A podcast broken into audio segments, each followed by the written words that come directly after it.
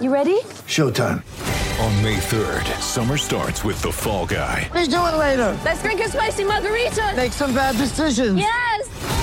Audiences are falling in love with the most entertaining film of the year. Fall guy. Fall guy. Fall guy. That's what the poster said. See Ryan Gosling and Emily Blunt in the movie critics say exists to make you happy. Trying to make it out? Nope. Because I don't either. It's not what I'm into right now. What are you into? Talking. Yeah.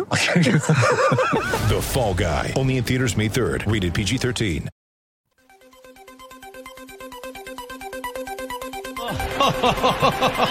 it would be a Wolves fan, eh? On goes Bull.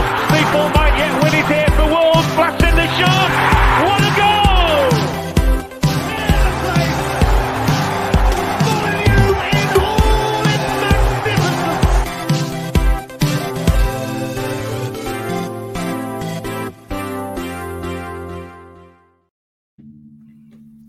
Chaotic governing, an interim seemingly out of their depths, and, a, and cultists wanting an old leader to return despite how things ended the first time.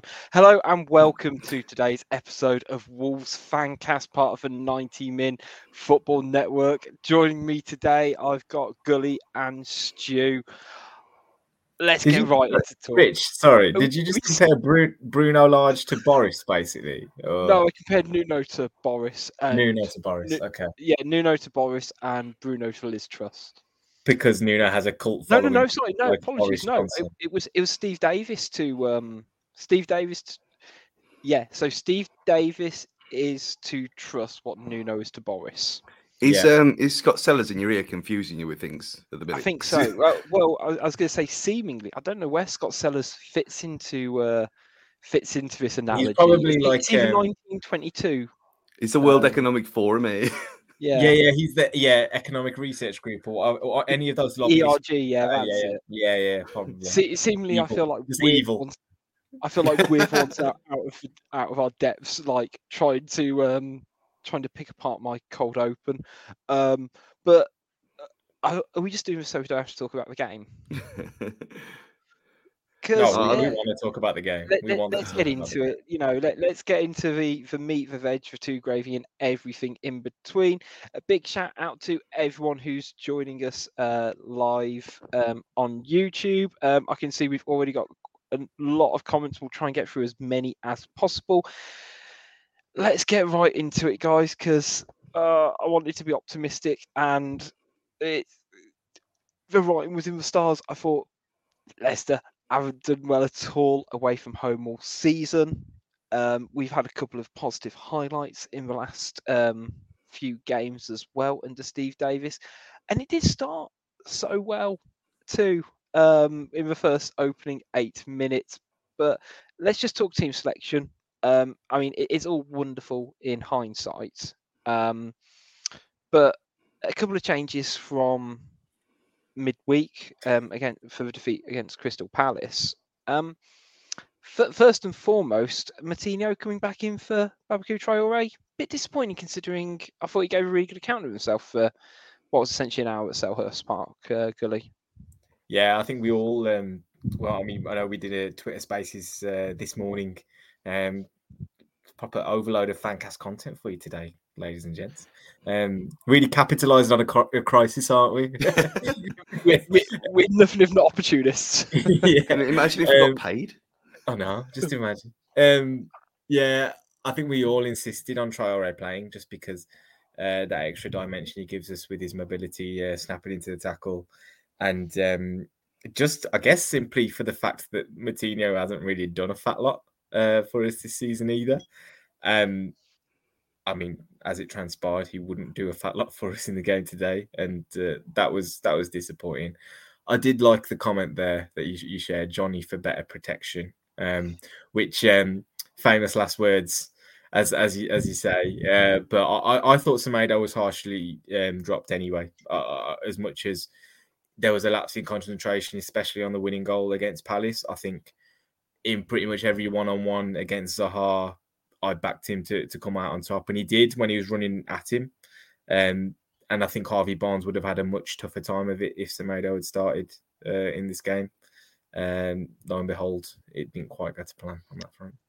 Not quite, and I, I, agree with you around um, who uh, he, he did have a poor second half, but first half in particular, I say he he kept Zaha in his back pocket. It was only second half when Zaha picked, started picking the ball up deeper or more inside was when it kind of really caused a few more issues. And Yeah, exactly. it, it- even I guess the first goal was almost inadvertently because of that, because they switched positions and Eze then comes up out on the left and I guess tweaks it. But Stu, I know in your nihilistic self, you're going to say it doesn't matter anyway because they're all crap. Um, front line though, uh, again, you, you've got po- you essentially had your front line of Adama, uh, Costa, Podence. Were you always optimistic, or No. e- ever optimistic even? I mean, everyone knows that I wasn't optimistic. I mean, I I even put gl- tweeted glorious as soon as I saw it because it was just.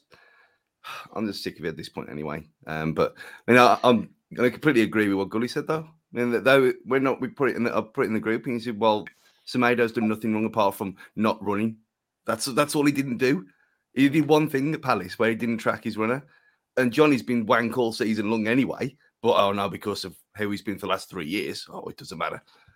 And then look what's happened today. He was pathetic, and I think someone else mentioned it in the in the group as well about the um because indeed he wasn't there, so we wouldn't need Boubacar Traore. Well, again, that failed as well, and it's like just the basic things. I mean, you it rewarded Bueno with a start, which is good because he played really well at Palace.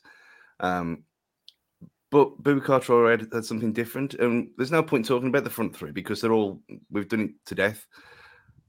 And I said about how, this morning I wanted Chem Campbell to have a go, and he came on, and obviously the game was gone by then, so we can we haven't seen him at his best again with any kind of any kind of chance. But it's just baffling every week. It's just baffling, and if the, normal people like us can see, why can't they see? And he was on a hiding to nothing from the very start. Just lost for words. Well, I was going to say, you say I'm hiding for nothing from the very start. I did think for the opening eight minutes, which is a very specific time frame I appreciate in football. Usually it's 45. It, for half an hour, I'll allow a 22.5 minutes, quarters, whatever. Eight minutes. I don't think I've seen genuinely a side as poor as Leicester. I couldn't work out whether it was just Leicester were poor because they'd given away ball really sloppily um, in parts, or whether we just came out for gates at full speed because we did create like about two or three decent chances in the opening um, in the opening eight minutes, and I think it- particularly the the Costa one where you know it was a fantastic little bit of movement to to open things up. Um, if we can, so say I, I, I'm trying to be positive, guys. I'm not going to lie. I am trying to be positive, but but it did, I did have a glimmer of hope, and I think I even tweeted about a minute before um, Johnny then gives away a free kick. You know, we need to capitalise on this early pressure because it seemed like we, we were doing the right things yet again. sa- Same as we were against uh, Palace, I guess. I mean, it's, it's exactly what we asked for this morning, wasn't it? When we were saying about how um, how you get the fans on side, and we were saying, well, just go out at the blocks, full pelt, and you'll get people behind you, and you'll get the fans on your side. And that shot from Costa, I mean, both of them, his and Podence's similar kind of position. You wouldn't expect him to score when Podence later on, obviously. You wouldn't expect him to score from there, but it's better than we have been having. Um, but again, it comes to it that we have one setback. I mean, a ridiculous setback, and uh, the whole thing just goes completely to pot. That they're so mentally fragile that they can't fix something that's. I mean, that's a wonder goal. It's you can't legislate for that. Obviously, giving away the free kick in the first place, but up until that point, it looked like there was some kind of plan, and it. I mean, weirdly enough, it was the plan exactly on Sellars' uh, little board in the stand, but we'll come to that after. But yeah, it's clearly a mental problem because you are right, Rich. The way we started was like how we started on Tuesday, and then you have I one think- setback and it all goes to pot. I think when you look at specific scenarios, I remember Neves putting in maybe two free kicks early on, which we'd won. Mm. Uh, bad deliveries, got headed out. We won a couple of corners in that time as well. And all scenarios where there were opportunities to get shots off. Um, obviously, as kind of dribble out for for goal kicks, get deflected, get blocked. Exactly the same thing happens at the other end at the first opportunity, and Youri Tielemans sticks it in the top corner. Um, which I I mean, it was a ridiculous strike. You, you, like you say, you can't legislate for that. Um, Well- but it was just a microcosm of where our attacking talents are sitting, and there's as much as Leicester are a bad team out of possession, and they were wobbly right at the start of that game, and a good team takes advantage of that. A good team goes one 0 up.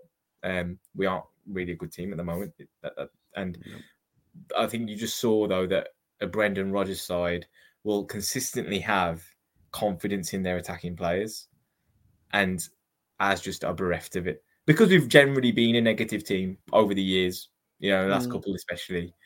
I think now it now the onus is on our attackers to really set the tempo, set the tone for games. It's almost like they're in a slightly different um, kind of mindset, and maybe we're not used to that. Brendan Rodgers teams will always be attacking teams. That's that's how it's always going to be. They're designed to get the most out of their forward players. We haven't been for, for the longest time, really, and we're, we're we're we're now we're looking to them to really kind of pull us out of a hole, and they can't do it. Um, and Tielemans pulled his team out of a hole because they were in one. They weren't they weren't doing very well at all. Um, and while it was just an absolute screamer, it, it, it was a bit telling. I think. don't get me wrong, fantastic strike. And I, I'm pretty sure we might have said in the preview section for last show, you know, this game's going to come down to either a bit of magic from Neves or a bit of magic from Maddison, I guess, slash Tielemans. Brilliant strike. Not quite sure what Moutinho's doing at the near post on the initial free kick. I think it's Moutinho anyway, because he then heads it basically back across goal. I'm sure it's Moutinho. Oh, God, I I don't don't know know, if you you have a go about that. He whipped it in with a bit of pace, didn't he? Mm. just I mean- and, and uh, I think a good team clears that straight away. And I, you can't take any of. Like, there's nothing like you. can- Yeah, I bet there'll be somebody somewhere um, who'll say, "Oh, yes, we didn't close down Tielemans quick enough." Where, I, I- no, no. I mean, he, he's belted it in top corner, but again, just I, you just knew as soon as that goal went in, we're just going to roll over, and it was just going to be another, I guess, similar against Paris where we conceded again. Like, go well, that's it on the cards, um, which I think was kind of telling around the stadium for me as well. It just didn't kind of have the same. I, I guess oh, I, it's going to kill me to say this. I guess under Nuno, in particularly those first couple of seasons when when we go concede first, it would we'd almost be offended Mm.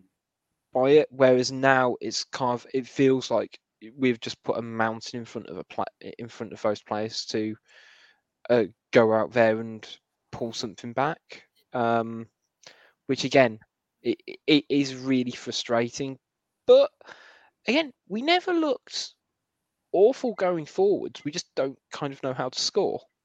Which is the it point of going forwards. which which is kind of one of the main things you need to do in football. But um, I mean, we we've mentioned Johnny a couple of times, and I think it was most apparent for the second goal with with Harvey Barnes, who always needs to be called Harvey Barnes. It's the rules. Yeah. Um, again, really frustrating, frustrating goal for us to concede, in my opinion. I think the the big my biggest issue with this goal is that I've seen Harvey Barnes do it a number of times. If you Yeah. watch his goal in the week against Leeds, it's a one-two. I don't know if it's Dewsbury Hall that he plays it with, um, but it's a one-two into that channel, and then he slots it past the keeper. Exactly the same fashion. You should be spotting that kind of stuff. That should be a look, guys. Just be wary of this because it's gonna be the way. I, I've never really seen Harvey Barnes actually beat his man in a one-on-one, and I, I didn't really back him to. He's not that kind of player. Yeah. Um, but what he is do he will do is he's quick off the mark, he's clever, gets into goal scoring positions in a lot of ways, and um, showed what it takes for a wide forwards to actually, you know, take advantage of those situations. Dewsbury Hall, I thought, to be honest, was really really good. Um, He Mm. kept floating out into that left hand channel, rolling his man. He, he was he was pretty combative and showed quite a bit of quality. To be fair, and considering he's only really been the Premier League player for probably about 18 months now, I think. Um, he's decent, and you know we could do with a player like him, really. I saw um I saw a Leicester fan walking up the slope between the uni buildings with Dewsbury Hall 22 on his back. I thought that's a, that's the kind of kind of you're either really quirky or you- you're a super fan or your family, and I couldn't really work out which one he was. But it's yeah, you are right. He's he seems to come out of nowhere, but he never does anything wrong. No, it's, it's It was just- it- It was actually um it was a tribute to the actual place, Dewsbury Hall, wasn't it? That's what it was. Yeah. He got he got it as a as a souvenir. Oh, well, on, on the 22nd. Yeah, yeah. because it just sort of I, I find it kind of bonkers in a way because it just sort of seemed like he appeared from nowhere last season essentially and now he's a you know very much first choice one but he's 24 like he had uh, a load of loan spells. I think QPR, Blackpool, with a few few different clubs. he's only um, had two it's, it's only been two loan spells Black, Hmm. Blackpool and um, Luton and Oh, Well, Luton was it? yeah. yeah and they, they were only over of course about 18 months or so um, or two seasons it's but hey if you, if you got good players and you keep them around and you play them you, you'd have thought it um the Conor Ronan paradox. Yeah, uh, who I, I, I didn't manage to get um, a screenshot, but I did see because he wasn't on the bench, was he? I Um, saw him walking around the bench in his in his full in his tra- uh, hoodie and, and tracksuit bottoms. Um, but you just wonder what on earth is going on there. I, I Yeah. did just see him. Have, I saw him just having a coffee, and I, I just I just I just uh, like on on the little bench that they have next to it. Um, I'll just say big shout out to everyone in the comments, especially to um, Paul um, 202011, who's a uh, quite consistent listener and uh, watcher. Uh, must be bad if Rich has hit the bottle. I said this pre-recording that I feel like I'm slowly turning into Stu with more nihilistic views, and the fact I now drink during podcast recordings um, is is a getting to be a telling sign uh, for me. But this is, I feel like I'm just going to do my beer of the week at this point. But um, I've gone for the Salopian Brewery Darwin's Original, of which my screen's blurred so you can't see it. But I'm I'm just avoiding talking about the game, aren't I? Um, because the next thing I want to talk about, I guess, we'll, we'll talk chances. Because again, even at two 0 down, we were still creating, and Podence had a shot with his left foot, which was clean. It wasn't a scuffer. And it was like, of all days for Danny Ward to actually, you know, turn up and do his day job, had to be today, didn't it? I mean, how many, how many times have we slated him and took the piss out of him all season long, and then he he does nothing wrong whatsoever all game. But again, I, I don't think it was one of them where it was. He's pulled one out of the top corner, has he? It's a it's a comfortable save for him. Um, but again, it is strangely on target, which is what we've what we've been asking for. But it's. I mean, it, there's nothing left to say. Is we we scored how many goals have we scored all season long? We can't keep saying these players are good because they're not. And Wasn't there one where Nunes went through as well and pulled a save out of him? I don't know if he got flagged offside or not. Um, yeah, yeah, he was way that was-. Was he? Okay. Yeah. Um, but there's a few times when Adama went down as well, and the usual Adama Traore thing if he was a decent ball into the box could have caused absolute chaos because there was actually people in the box and he scuffed it and it hit the near post and hit the near man and it all went wrong. But it's the same old story that we when we do get chances like that, it's always at the keeper. And you look at like we just talked about Harvey Barnes, slotted it straight through Sá's legs. Perfect.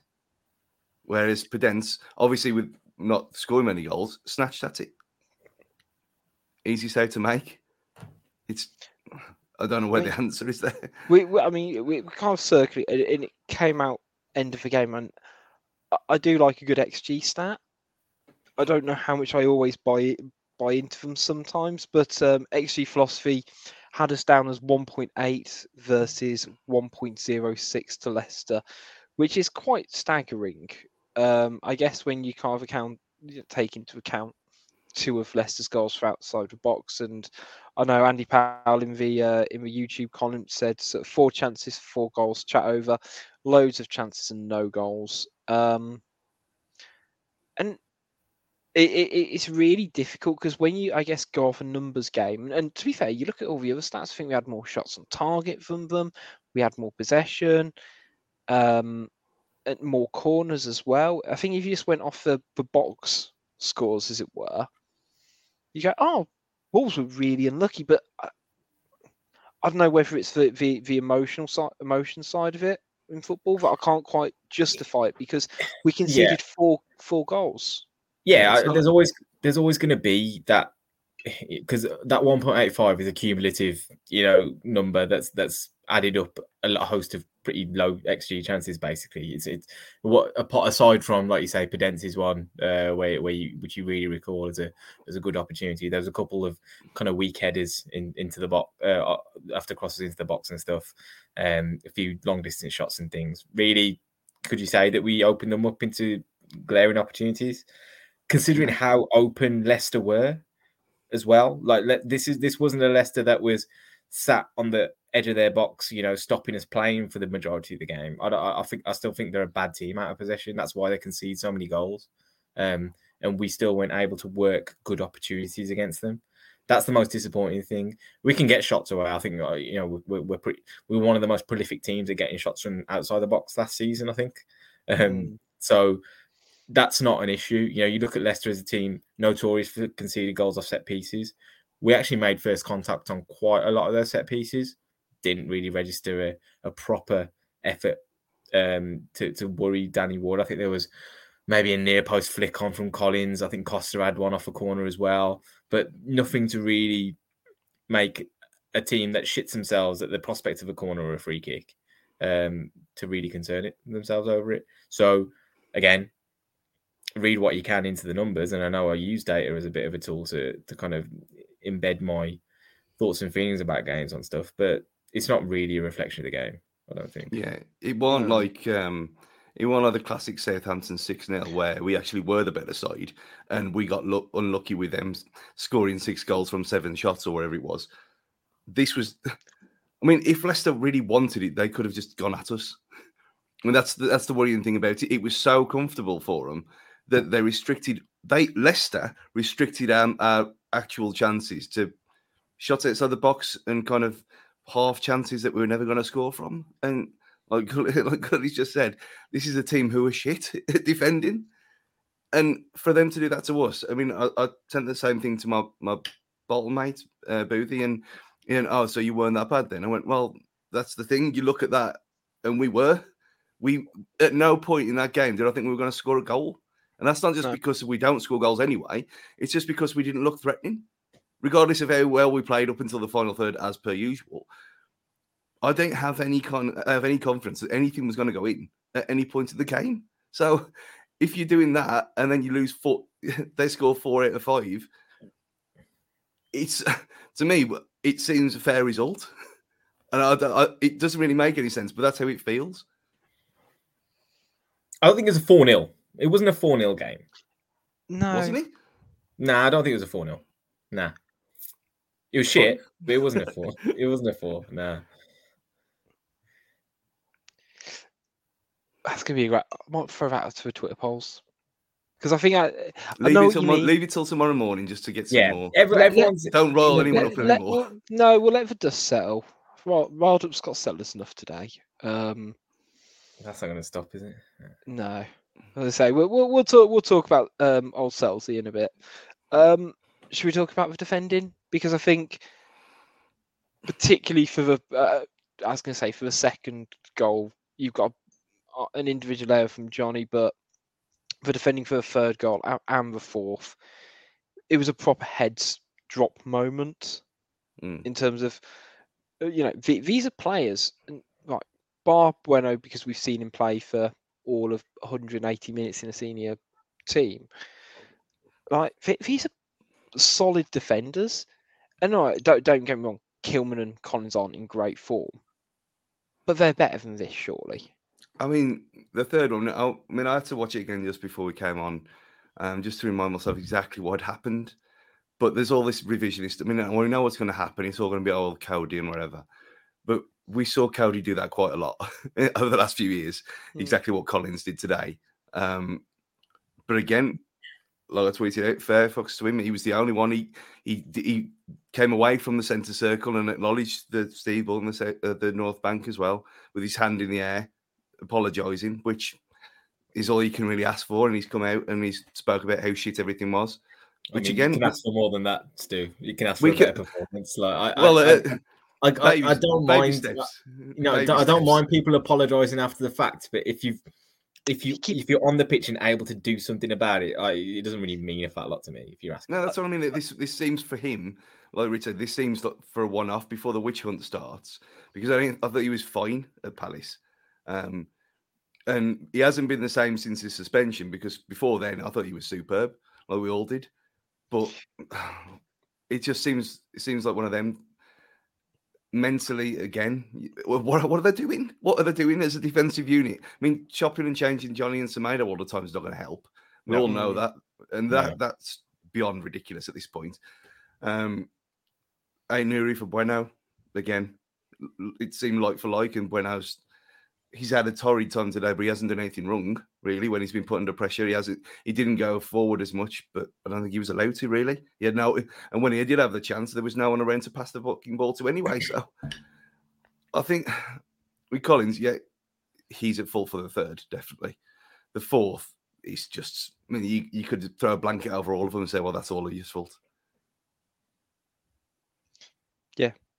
Pretty much. I- I, mean, I think uh, if if you are going to pick out individual, I thought Kilman was really bad in possession today. Like really bad. yeah. Well, he gave the ball away for I want to set for one of the goals where For it was just like it was For the fourth, and then he stepped out. He, he stepped the wrong way to block out the cross as well, and it, it, again, I think that's arguably one of the worst performances I've seen in the Max Kilman in two years. And again, it's just not a player we're almost accustomed to seeing make these shoddy errors. Mm. It's not something you associate him with either in terms of you say misplaced passes and, and, and things like that as well, which is which is deeply frustrating. I know um I, I wanted to sort of make I made a note about in terms of players at the end because I, I- I'm trying to work out where I sit in terms of whether fans, should, you know, players should come over and clap fans and things like that and make a big deal about it. I have got a lot of respect for Collins, who argue, was at fault for a goal, a defensive player, etc., coming over and, and facing it with was it him, Neves, and um The two kids. and and it's yeah two two kids essentially and I do find that frustrating and one of my big things and we, we had a comment um on, twitter from Brad Bradders saying does decision by Orbar for the squad to walk down the tunnel without acknowledgement the fans says everything we need to know about their mindset right now and the thing that not triggered me i guess is steve davis is a wolves fan there's a big thing about him being a wolves fan and it is very much synonymous with him as interim head coach. I'm not saying he needs to, you know, that that Arsenal all or nothing. You know, I fucking love this club and whatever. but him more than quite literally any other manager we've had in modern history can empathise with how thing how fans are doing at the moment, in my opinion. And look, it's easy for us to pick out scapegoats and things like that. And if if all of the players and the coaching staff had gone over to the South Bank and gone over to the North Bank, it wouldn't have made a blind bit of difference for results, and it won't made make a blind bit of difference to the next game either, will it? But do you think it would have done anything if more of those senior players had fronted up, so to speak? It just, it just, just. I know, like what Gully said, I'd rather him not make mistakes in regards to Collins, but I think it just gets people off their back for a little bit. And what, what does it? I know, obviously, everyone's embarrassed and humiliated, and we sat there and, and what the pure sods who stayed and watched till the end. Um, we sat through that that performance, and yeah, we don't expect to be acknowledged and whatever, but I think it would go a long way just to even like what he did. It just he, what difference does it make? It took him five minutes just to walk around with his hand up, saying, "Yeah, sorry." So we all know it, it makes no difference in the long run. Yeah. it's the gesture of it, and it takes a bit of pressure okay. off them for next week. so I don't think I, I'm. I'm not saying it from the perspective of I'd, I'd rather him not make mistakes. I understand mistakes will happen. Yeah, it's, it's more the case that it's more the case that, and I'll use an example from today's game specifically. Um, Diego Costa went and absolutely ploughed into Wout Faes, I think, in the first half. turned around, screamed at Nunes as if to say, like, look, we need to get into these, like, we need to get into their faces, try and provoke a reaction out of our players. It's the whole it's the whole Roy Keane meme of where he's like, you know what, I might just smash into someone just to kind of feel something. And it's it's it's right. It's like, you know what? You got a crowd on your back. Yeah. And you, we all know what it's like when Molineux is toxic, and it, and it was reaching levels today. It wasn't quite as bad as I think it could be, But, but that's you they know- don't know, do they? It- It's like you're But stepping they to the next segment. But, but, but if you if you want to provoke a positive reaction, your football's not going right, your touch is off. You know it, things aren't quite going for you in an attacking sense. You're not creating chances, all that sort of shit. To an extent, I can understand it. What you cannot accept is if there's a 50-50 in there or a 60-40 in their favor, even yeah, not going in full-blooded bang and getting something out of the crowd that will back you. You're at home. This is your territory. The fans will respond to that and they will look positively upon that. Someone like Collins, yeah, has every right without, you know, take a yellow card. I don't give a shit about that. Freaking go in there and make sure that centre forward cannot get hold of the ball without knowing that a centre half is up his arse. You know, a central midfielder knowing that he's in a battle with someone on the opposition team. I can't recall Neves, Nunes, and Moutinho really making a tackle today. I don't. I mean, correct me if I'm wrong. So, you know, it's, it's little shit like that. They, they're in the they're in the battleground. They're in the engine room of the game. That's where, especially against a team like Leicester, again, they're not a good team. They're they're a fragile team themselves. They're soft as shit, really. Especially without Ndidi in there. Get into them. That's the kind of stuff I want to see. I don't want to see people holding their hands up, walking around the pitch, going, "Sorry, lads, you know, maybe next week." Yeah, but when they haven't done that, it's the least they could do. I mean, what you what you just said about, I mean, you're describing a certain type of manager there, got. it. I mean, we'll we'll get onto that later, but um, it's I exactly. mean, from a real British man- manager with a fight. Exactly. Put, Gully's putting himself in the frame there. Um, I think what you said about the tackle thing, uh, in my mind, the first person who put a good tackle in was Boubacar Traore when he came on. Well, that's his Um, game. That's why yeah. he should have started the game, though. This is why we know Exactly, We know exactly, exactly. why he should have started the game. Yeah. And in a game like this, which is what we said at the start, it was absolutely ridiculous that Moutinho started yet again and he didn't.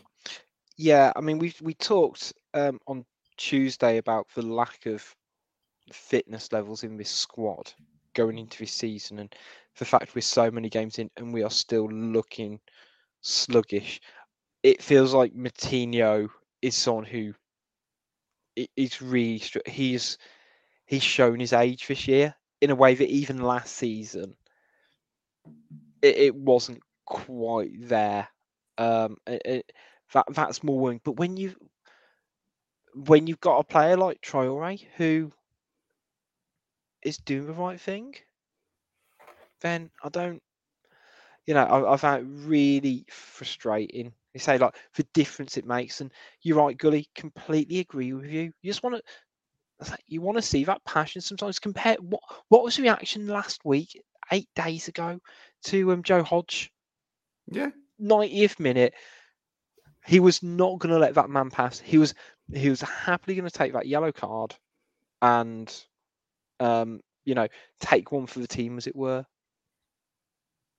But uh, frustrating. We we talked um, levels of toxicity around Molineux. I guess the the lovely anger meter I found on YouTube um, i- i- it is i- you know calm, frustrating, angry, furious. I guess how did you both find it today? I mean, personally, or in the stands, because personally, I just I couldn't care less. I'm at that point now where it's just got it's going to ruin my entire life again if I, if I let it get to me because it's so obvious. But I don't think like we, we were talking about last week about oh they haven't seen Molineux toxic and for so journalists and whatever saying oh it was toxic today because they haven't seen these journalists haven't seen this Molineux as we know it. That today was not anywhere near what it could be, and I never thought it would be because it hasn't been like that since, like I said this morning, it hasn't been like that since we came back from the COVID break. bro, I don't know if it does it step up again. Does it get worse than today? Because it seems you had the chance about Sellars, but then it kind of died down. And I thought there'd be like, I thought it'd be like sickening booze at the end, but it was just kind of mooted and kind of mm, okay. But the- It I- I was- think it- may- maybe there is there is a, a group of Wolves fans that have kind of entered the the sphere over the past four or five years, only known success really. You know, um, the Yeah, last yeah. time I can properly recall genuine vitriol was probably the Burnley game at home uh, when we Uh, when we went down to League One. I mean, it's you're talking you're coming up to ten years since that happened, are we? Almost. It's you know it's it's it's be. been a while, and maybe it's simmering underneath, and maybe we've had it too good recent times to actually feel as angry as we could do. I, for one, feel like if this gets any worse, this is the biggest opportunity we wasted in generations. Bottom line, so we almost should be more angry about it in the sense that this is the greatest group of players that we've had. Uh, you know, since well, I've been a fan, since you guys have probably been On, fans. on paper, on paper. Well, no, but yeah, but you you know exactly what I mean by that. Yeah, the talent is all there. The talent is totally there, and for that not to be harnessed in the right way is is a crime. Bottom line, um, and then you know you're talking. I, I mean, Arsenal's the last home game before the World Cup break. hmm Is, is it the the official last, last- game? Yeah. It is the Yeah, last it's game. the last game. Yeah, quarter to eight. at- if you look at Brentford going badly, you look at Brighton going badly, and Arsenal going badly, that that- we could send the club out on a on a pretty bad footing into into that break I mean, and make our feelings known. That that, If- that that feels like potentially an opportunity to really hammer home a message if you were going to do it. Yeah, I mean, the fact that it is quarter to eight as well, and people could have potentially been drinking for 11, 12 hours. It could, I mean, the place could burn to the ground. I love how that's where your mindset goes. Well, you got to think of these things, eh? logistics and everything. But yeah, I think you're right because we got the we got the Leeds Carabao Cup game before Arsenal, which no one's going to care about now. Um, but yeah, chance for, mean, chance for some goals and, and, a, and a run out for the kids and, and all that kind of stuff. Oh, can you can you imagine if we play the under twenty threes? Chem Campbell's definitely starting that game. You just know it, don't you? yeah, but he probably starts at left back in there. And it, Oh God. It's, What I will say though is the players are fortunate that there is a lightning rod for the vitriol at the moment, and we all know who that is. Yeah, they're getting away with it to an extent in that sense. Well, that's probably a good time to take a break because afterwards we're going to talk a bit about Steve Davis, um, basically being manager until 2023, which sounds a lot longer than it technically is. Um, we're going to talk about that man, Scott Sellars, and have a few questions from Twitter Corner. We'll be back in just a quick minute, everyone. See you in a second.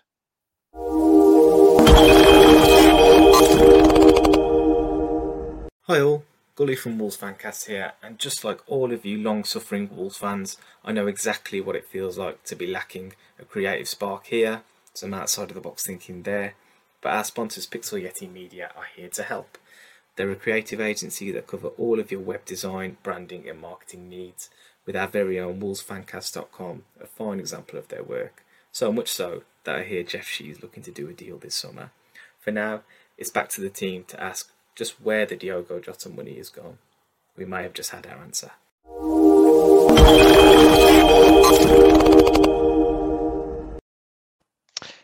Hello, welcome back, everybody.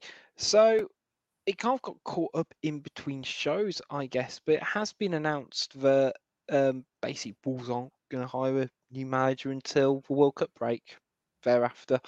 Um, I'm not saying Wolves have made the incorrect decision by, you know, delaying the inevitable, um, especially considering, I guess, the struggles Villa might be potentially facing at the same time in terms of recruiting a manager but it it it's a shit show in it, lads.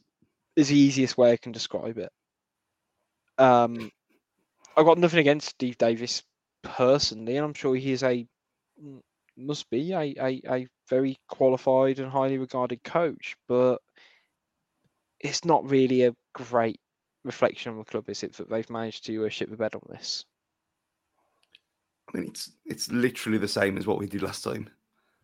It's it's it's t- it is Terry Connor clipboard Mark two. That's it's beyond What- do you ridiculous. reckon? Do you reckon Davis is calling Bruno with the with the um, team tactics decisions and, and conversations? Yeah, yeah, yeah, we bro, you naughty boy, you know he ain't calling Bruno.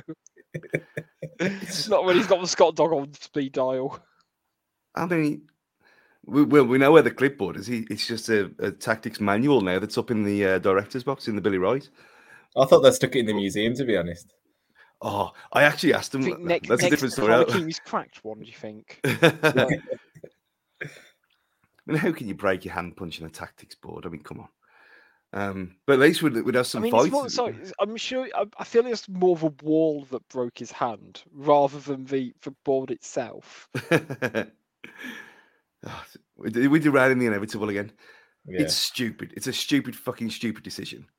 No, no common, sensible club would give a youth team manager six Premier League games.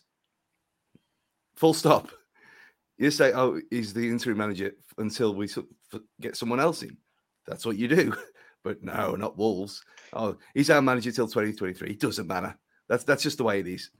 And you think, okay, the World Cup break, you understand. That makes some kind of sense. It gives them what seven, eight weeks.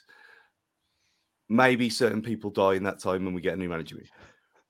But it's 2023. That means what are they going to be doing through the World Cup other than watching the World Cup on telly? Because he doesn't seem to have a fucking clue what they're doing. How can you?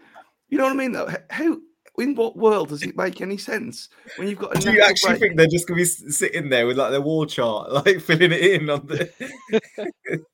Would you put it past them at this point because they've got all that time Jeff- when they're literally doing Jeff Shi's, fuck all? Sellars going got got need with their panini sticker up. you can get them to them uh, got got need t-shirts. I've got a blue one with all the uh, the different things on. But you know what I mean though? It, it's like the club. He's not playing football games during the World Cup. It's we're doing nothing at all. So in that time, unless you are like, like someone mentioned this morning on the on the Twitter Spaces, you're waiting for like the Mexico manager to be sacked to appoint him. Then what are we doing? what are we playing at? It doesn't make any sense at all. I, I- it hadn't quite occurred to me, but I know that they said 2023, but I kind of took that as just after the World Cup. But we're back on Boxing Day and we're playing on New Year's Eve as Yeah. well. aren't? That's at least actually six games. Extra, he's got Very- extra games. I was gonna say, I'm now pa- I am now slightly panicking. They did say until 2023, didn't they? yeah, wasn't that- It, they could have said until you know we're not making a decision until after the World Cup break, which I think is bonkers because even if you don't take into account QPR game, because they I, I, at that point it's been a long week in Wolves. Let's be honest, because I think at the time of the Palace game, we were quite strongly linked with Michael Beale. We had 12 hours of that before that dropped off, and then it was, yeah, we're sticking with Davo. Even if you take out the Palace loss and today's loss, we could have still done with a new manager. Those results don't change anything. Even Forest manager didn't change anything. The fact that well, we still need you stability. say, you say it doesn't change anything. I think because there are very distinct parallels we can draw right now with another club across the Midlands who are in exactly the same boat as us. Um, Tell you and, what, you did, know- you, did you hear? Did you hear about a cracking um, uh, defensive midfielder today? Apparently done all right. Stormer on his full debut, uh, Yeah. standing ovation. I, I funnily, I was, Played in chatting his to my- actual position. I was, I was chatting to my brother-in-law today, and he's he's a Villa fan, and um, I said to him, I highly doubt Leander Dendoncker got a single standing ovation in any of his fix, of his uh, performances at Molineux, um, which is amazing to be honest. But I don't even remember him getting subbed off. Yeah, you know what? If he played, he, he tended to just play out, didn't he? Because Yeah. he was Forrest Gump, and uh, he was. one of them. but um, like I say, beating around the bush between comparing the two clubs, both clubs are basically in exactly the same boat right now. Interim manager, failing squad of talented players, um, both in the market for someone new. Now, on a day where you you might have you might be in the same market for the same kind of managers. Obviously, names like Ruben Amorim have been thrown around related to both clubs. If you see two prospective Premier League jobs you're you're being touted for both, and you see one team has won four 0 and one team has lost four 0 Basically, all you're really working on is what kind of group of players you're going to be potentially working with. What performance and result is going to entice you mo- most? It's not even a question, really, is it? Now, as much as giving Davis the job until you know the World Cup break had some, I, I think it, I, will give it more credit than probably you would, Stu, just in the sense that. No, no, I, no. I agree with up to the World Cup break. I agree because Yeah. it made sense because he gives them thinking time. But But afterwards, which is mm-hmm. I I just don't think Davis commands the respect of the group really, and a performance like today tells me that even more. Whilst you know they had a couple of moments here and there, they've done a little, they've done all right first half against Palace as well.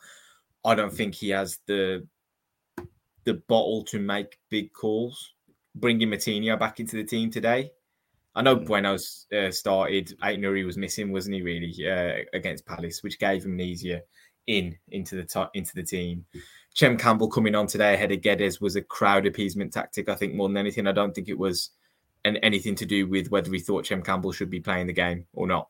I think at that time it was quite heavily in uh, in in kind of you know advances towards Scott Sellars in terms of the, the the the negative sentiment in the in the ground. So he made that sub to to kind of tone it down a little bit more than anything else.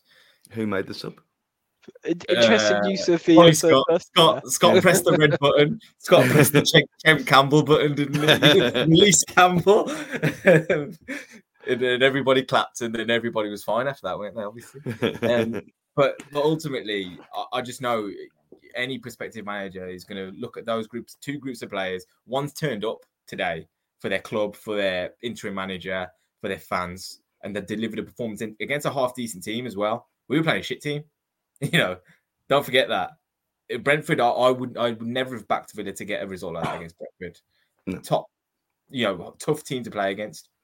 For us to go and walk away with the exact opposite result against Leicester says a lot about that group, man. It says a lot. yeah, it's yeah, worrying.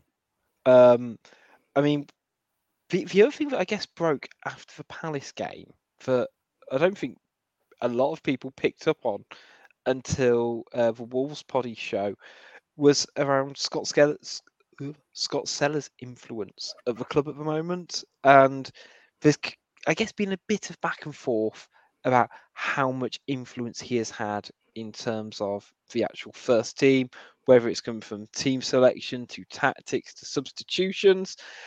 But uh, we love a scapegoat at Molineux, don't we, Shu? Uh, I mean, it's not a scapegoat when these things seem to have been happening, which is, I mean, when it first came out, when when Liam Keane said that that he'd been involved with substitutions and tactics and fine, and and Al Gully's going to say, yeah, this is well, it's a it's a coaching collective, they're all in, involved, wherever. But then you had the things on on the denials that come out, and then you had a guy put on Twitter, now he'd taken a picture of him sitting literally next to him, well, as, as close as you can get to that to that area in the Billy Wright upper. Hearing him say these things, hearing him d- make tactical decisions, and then that's again that's debunked again. And then it comes out today, and he's got a fucking folder with the tactics in the actual game that we've just been watching, drawn on like a child. I mean, even Gully does it better on here. And that's you know what I mean. We we we do this as a hobby, and that's his professional job. But he's clearly influencing tactics that what is he? Why it doesn't make any sense. And you either either leave Steve Davis alone to do his job, or you Scott Sellars, you go and sit in the dugout, or you come out and say, "Yes, I am part of this thing." But to do it in this kind of secret, evil back back way that he, is going on, it's all just bizarre. And like, well, who is making the subs? Well, you had that, that chant from the South Bank. Sellars make a sub, and it's already out there now.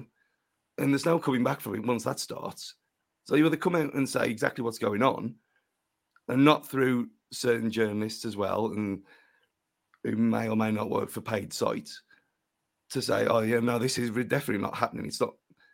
But we've got evidence the other way that's saying it is. So the whole thing's just a complete farce. I mean, uh, having a temporary manager until next year is a farce in itself. If that temporary manager is actually not doing anything other than coaching the team in the week, and this guy up in up in the clouds is making the decisions, why are we not told about it? You know what I mean? It's just it's all too strange. It just doesn't make any sense to me. And it's just adding fuel to the fire that we don't know what the fuck we're doing. It's uh well, Stu's voice sounds like it's going. We could be we could be in here. We could be all right here, guys. um yeah, I, I think the bottom line is there's gonna be involvement, clearly. It's obvious that there is. I highly doubt it's to the extent everybody believes it is. I think everyone's taking it to the extreme that basically Sellars is running the show. I wouldn't be surprised if Davis Collins, having admitted already that they're thin on the ground in terms of numbers, want someone up in the stands to have a vantage point, have a view of the game, have that kind of wide angle view of the pitch, which is helpful. You know, sitting sideline, I think is probably one of the worst kind of viewpoints of a game. You can transmit messages, obviously, verbally, but I don't think you can actually see everything that's going on. Um, and so having that height actually helps out. But it's it's not a good look, is it? It's just not a good look. The optics are just terrible.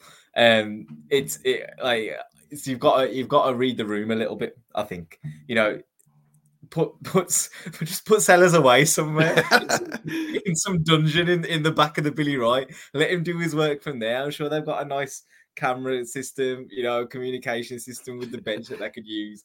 Like honestly, it's just a bit daft in terms of a PR move from the club.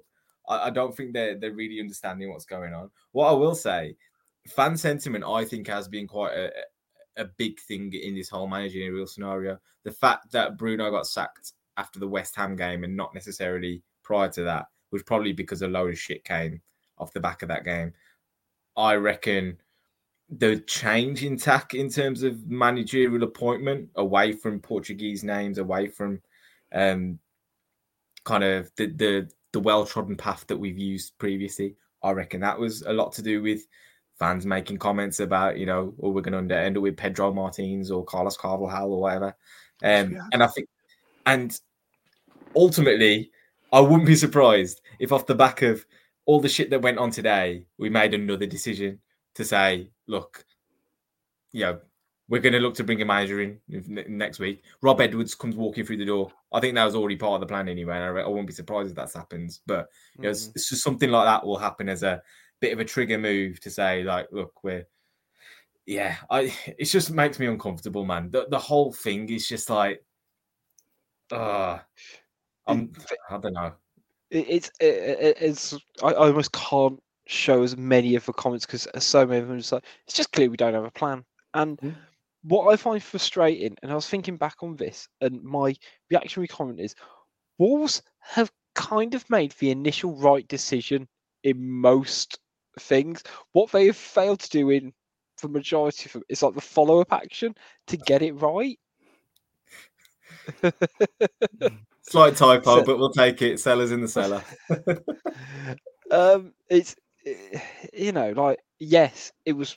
I think we got a question for Twitter corner about um, Nuno. Yes, it was right to get rid of Nuno when we did. It was right to get rid of Bruno. What we have struggled to do with it is is the actual execution of bringing a new person in, and it's just not sustainable. The wheels will come off, and like I don't think it helps that Scott Sellars has a the, the title. He's technical director rather than sporting director. Yeah. Am I right in thinking? Yeah. You know, it it's a fairly ambiguous term. It. That's what he is. It, yeah. Why not? Uh, you know, it, it, it's quite hard to actually put into it. Uh, Martin W in the comments saying Shifnal Town a better run. I'll agree with that um, happily. That's because they got uh, money, though. I think they're they're quite well yeah, bankrolled. I'm, sure, I'm pretty sure. Say, got money. Yeah, make, yeah. Make, Mike trying to keep them healthy. Um, we'll get the Saudis in. We'll be fine. Yeah, I was going to say, or Mike but um, yeah, just like Price's like... father-in-law said. Sorry, it was um, but yeah, he's clearly been scapegoat. I understand the. You know, Scott Sellars is a qualified coach. He can clearly have a potential impact and, and things like that.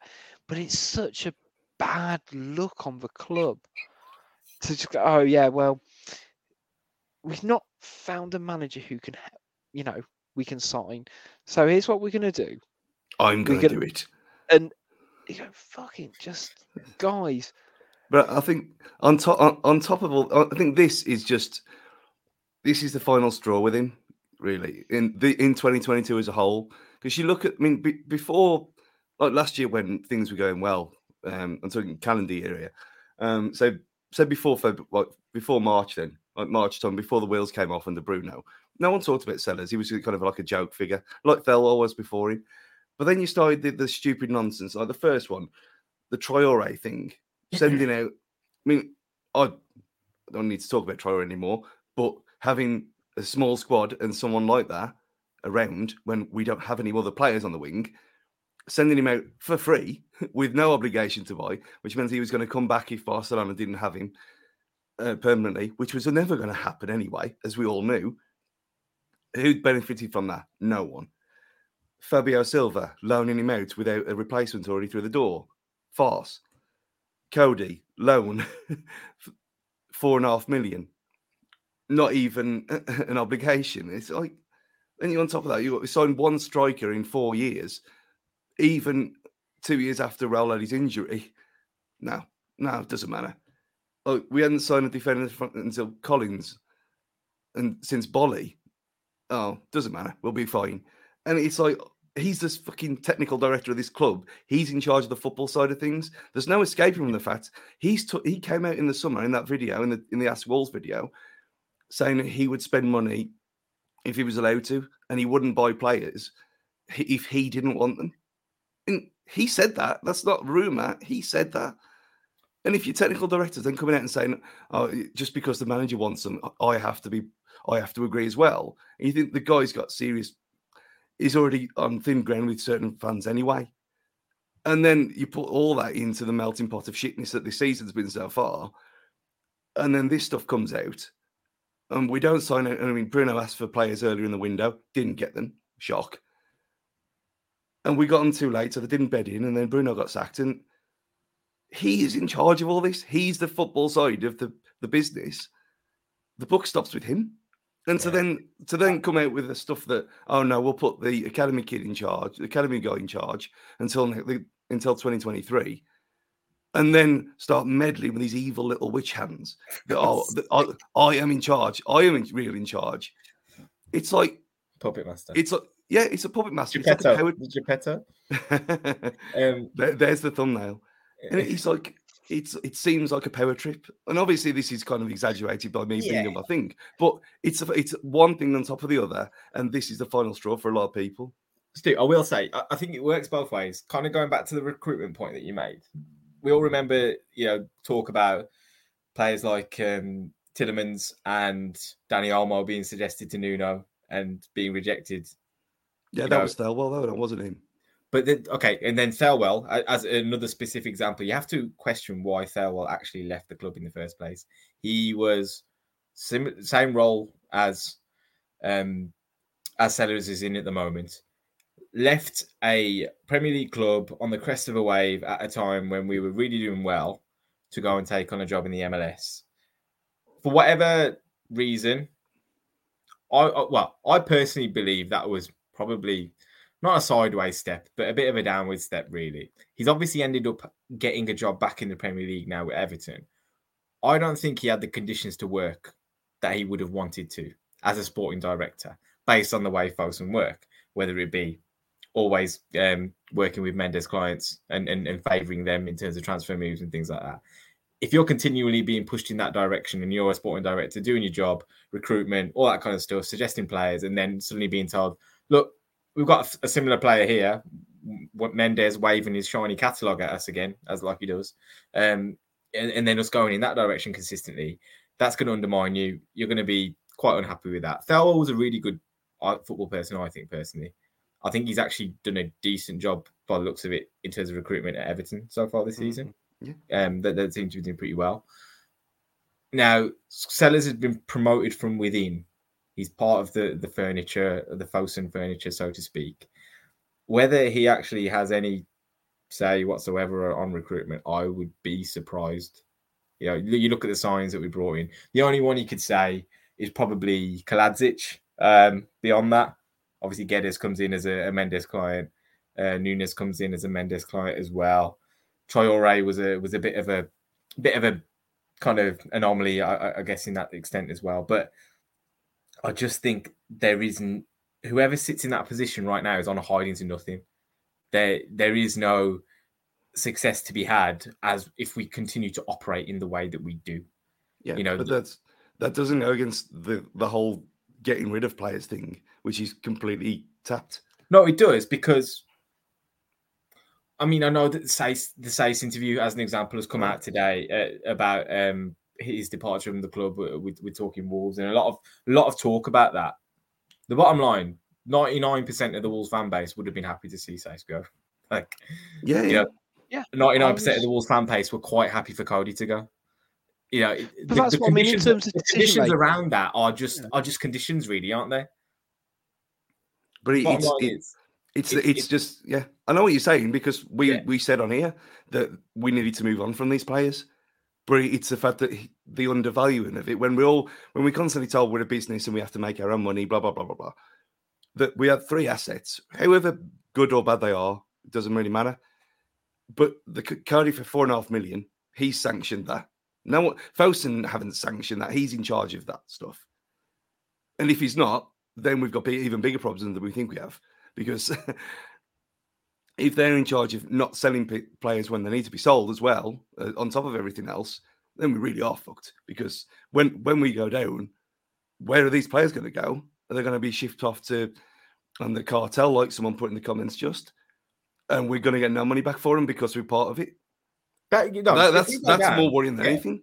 Uh, but with, we've backed ourselves into this Mendes corner with mm-hmm. so many players from that that group that, like we say, they know if they get if they ever get relegated from this from this league, they get their wages cut as a result of all the clauses that tend to happen uh, off the back of it. They know they're out because that's what Mendes does. The club gets left high and dry. So if there's a message that you know, if we if we like to believe folks are listening to some of this shit, um, fuck Mendes, get out from under his freaking armpit, and start to run like a proper football club. We make our own decisions. If you want to lean on him in certain scenarios where you might be able to do us a deal and stuff like that, fine. That's absolutely fine. I've got no qualms with that. If we can get players like Matheus Nunes to come to our club because you know we can we can lean on him for a little bit, not a problem. But you know what? At this point, you're better off sticking your middle finger up at him and actually going off and and and building a robust recruitment model and and and starting from scratch. Like it, it's just not the well has run dry. We're not going to get anything more from that now. I mean, remember when we were told that we had five thousand players that we were looking at? It's it... because we don't go down that route. We just yeah. don't. Which is basically just a football manager database. So yeah, pretty much. So are we saying Project Portugal's over then? I think we're, I think you know, well, while, while, they're still here, it's still running. Yeah, clearly, but um, no, I, I am I'm not disagreeing with you, but it, it just this has been something that's been. It, this isn't just for summer, is it? This has been coming for a while, and Stu will happily start smirking and saying, "Look, we've had five shocking transfer windows where it's not been, there's not been an effort for continual improvement, and mm. it it just feels like we you can argue we've not we've tried to change this season in terms of the amount that we have invested and we have gone out and recruited, even if it is the Mendes pipeline. But as you know, one one of the comments says, you know, Collins comes in. Um, but, that, but who who do, who do we let go in it? That's that's not that's not a, that's not a. Nah, that doesn't apply to me there. Yeah, you know, he's a young player. But... No, I, but, uh, but but that's the thing that even in terms of like what I was saying earlier, that Fosun uh, slash outgoings, we've actually done it right. I, I wasn't disappointed that they decided to release Saïss, for example, and I'm a big Saïss fan. but then for us not to quite necessarily get a replacement lined up, and essentially us hoping that Toti Gomes would step up despite us never playing him, is an issue. wait, You And- can't blame the club for that. That's Bruno. It's uh, it's Yeah, Well, but it, it- and- it's, it's synonymous. it's- They're one of the t- they're, they're pro- they're one of the same. They, they, you know, they, they have to work in tandem with one another, and that clearly isn't happening from, you know, from the first team slash managerial setup to a director level slash the relationship they have with a with a third party in in Jorge Mendes. There is no, I I completely understand what you're saying, that we can't just move away from Mendes because we're kind of just dipping our toe in, taking a player here and there without it actually coherently helping us going forward. And it just comes. It, what I'm coming to is I actually don't think it's necessarily Scott Sellars' fault. I think it's probably more so like Jeff Shi's fault, who actually needs to be coordinating these three different areas and keeping the likes of Mendes happy because he is the hand that has fed us for a healthy portion of the last five years. We obviously need to keep people internally happy, and from a sporting technical director setup, and we also need to make sure we're keeping the, the current players happy. And seemingly, we've managed to kind of fuck up all three relationships at the moment. I mean, uh, the, the, the whole thing about it although I don't get is that Fosun owned part of Gestifute, not the other way around. Yeah. So uh, this whole cap in hand to Uncle George thing, it's if you own someone's company, they don't tell you how to run your business, do they? You know what I mean? It's I mean, it is, it's it's, all- just a stake, isn't it? They don't Yeah. run the whole thing. no, they? no, But- you know what I mean though. It's all a bit odd. The whole thing's a bit odd, and like like you said, Rich, that we got they've got this kind of synergy that's just completely shattered into pieces now. Where you sign our record signing has not played one minute in his actual position, but he was man of the player of the season for Sporting last year on the left hand side of midfield, left hand side of central midfield. Hasn't played there once. They've tried to morph him into this ten or some kind of Dendoncker plus model that just doesn't work. Like if if you can't just get the basics right like that, then what what hope have we got? I mean, as uh, Mitch Chapman said in the comments, don't forget we now have a record company though. Diversification of the market. Look, for all for all the joking about that sort of stuff, any local artists that, that do come through Wolves Records do deserve our support. So yeah, yeah, hit us up. 100%. We'll happily have you on preview shows or reaction shows. Absolutely. Um, uh, you know, ne- ne- never slag off the artist, but again, there's so many easy things at the moment. It's it, it it's fish in a barrel sometimes, isn't it? Um, you know what? Let's have a couple of questions from Twitter corner um, and wrap this up. So, first one we have up is from Miles Music Show, a regular contributor to the show, who says last season Spurs went all out for a manager who is a level above them in Antonio Conte, and naturally this has been very effective. Can you see us doing the same process, paying a manager whatever they want instead of going for a cheap option? I mean, I don't think uh, Umar has uh, seen the last two Spurs performances. As in, um, it's, it's the wheels it look like they're coming off a little bit, to be honest. I there. do not Um, know what time he technically tweeted that. It might have been. I think, Yeah. I think it was before midday. I mean, on that though, I mean, you look at the thing that's coming out in the Telegraph tonight about Ruben Amorim being there. We are um, eh, that his release clause is ten million and not thirty, and if he goes there, and we have this special relationship with Portuguese players and the cabal, and we don't, they haven't even tried, then we might as well just fucking close the club down. To be because- fair, I mean, look, I think the club are just waiting for the sporting fans to attack the players and staff, again, and then we can get them all for free. So you know, we still have to pay fifty. again. oh man, we. I'll tell you what, this. But I, I, don't, I don't think we I don't think we're at the level of the Spurs, though, are we to actually be able to make that kind of call? I I, I- I don't think. Yeah, but the, I mean, the last manager we paid money for was Dean Saunders. So let's get everything into a bit of uh, context here. But it is right, though. I mean, they, they have completely fucked themselves over with that stupid comment as well, saying that there's no outstanding candidate. yeah. So King D is obviously been going to have his, his head out of the head turned with that. He's not going to come. Even he's not going to come now. You mean what? King who? King Sean Dyche. Did you call him King D? what? You're trying to manifest like phrases into the into the, the ether now, aren't you? Like people will Like, start if- using this I feel like? I just need to find the Mean Girls thing. Like, stop trying to make fetch a thing. Stop trying to make King D. I would, I, I would trying to coin a new it's like- term, isn't it? I'd allow the King. I'd, I'd, I'd I'd almost just about swallow that. King D. Oh, yeah. You're not swallowing no King D. are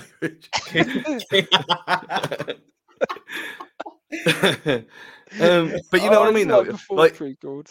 even even if it boys, I'm not even talking about Dodge, just someone else who was in this realm at the minute. How this is what that statement was the most stupidest thing I've ever seen this club put out in its history. It just makes no sense at all. Just to rule out everyone else who's available and say, "Oh no, then there's no outstanding candidate." So what does that mean? That now we ha- we do have to pay for someone.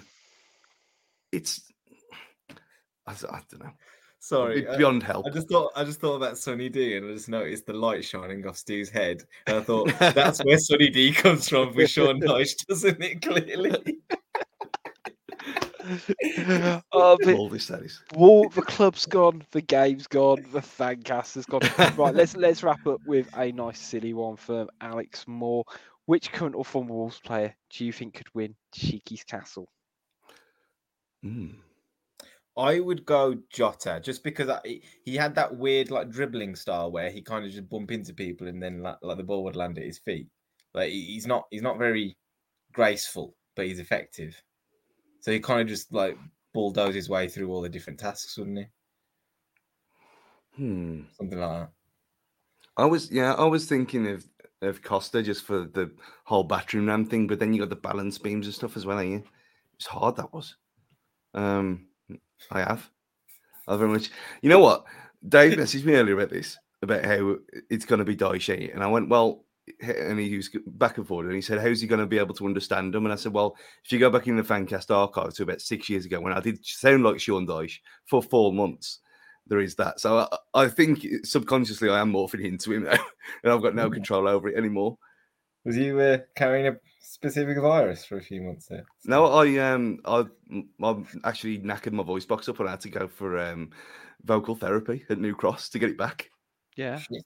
Oh right. But I, I- I'll see if I, I, I will try and dig out a Fancast recording because it was it was just short. It was it was like peak worm eating voice. It was Yeah, I- proper. I had to like, hold, like hold just- my throat to be able Yeah. to speak. It got I complete oh, because it was was it Derby. It was Derby away on the final game of the season, wasn't it? When we got battered again, and um, I just it because we were all having a bit of a laugh in the second half, and I just sang my voice away, and then I had to go in for speech therapy for four months Oh afterwards. my god.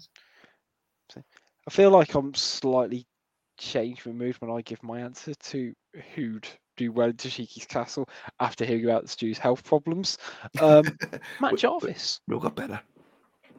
fast, agile, nimble, surprisingly strong as well. I think I think he'd do a good job, Jarvo.